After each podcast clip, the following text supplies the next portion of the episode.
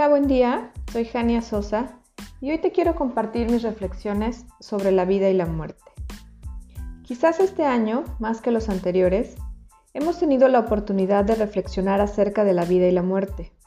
Salvo algunas excepciones, es muy probable que la mayoría de nosotros haya tenido la muerte más cerca que nunca, ya sea en carne propia o a través de amigos, conocidos y familiares.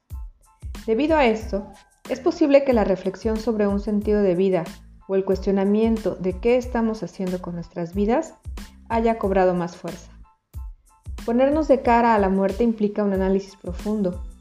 Muchas personas temen incluso el tema. Mi teoría con respecto a esto es que quien teme hablar o reflexionar sobre la muerte es porque no se ha dado la tarea de resolver pendientes, de vivir al máximo y disfrutar de cada momento posible, y porque se le teme al más allá, como cada quien lo entienda. Decía Mario Benedetti, después de todo, la muerte es síntoma de que hubo vida. Así que yo te pregunto, ¿estás viviendo realmente o solo sobrevives? Para mí, vivir es entender que cada cosa que sucede puede ser vista desde diferentes ángulos y que a todos nos es posible elegir cómo interpretamos cada situación y cómo deseamos vivirla. Vivir es saber disfrutar cuando estamos en la punta, pero entender que para que haya una punta debe haber también una base. Por lo tanto, hay que saber gozarlo todo. Vivir es comprender que todo es pasajero, la niñez, la juventud, la edad adulta y la vejez. Todo pasa. Las personas llegan y así también se van.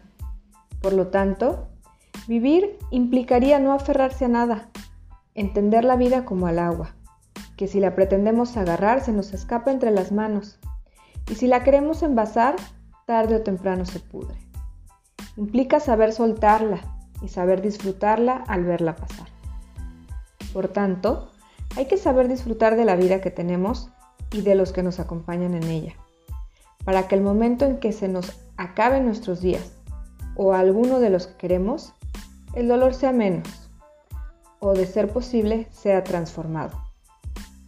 Cuando nos duele la muerte de algún ser querido, es porque en esos momentos estamos prestando atención únicamente al apego que desarrollamos y a la ausencia física de la persona. Nuestra atención se centra en lo que ya no hay o lo que ya no habrá.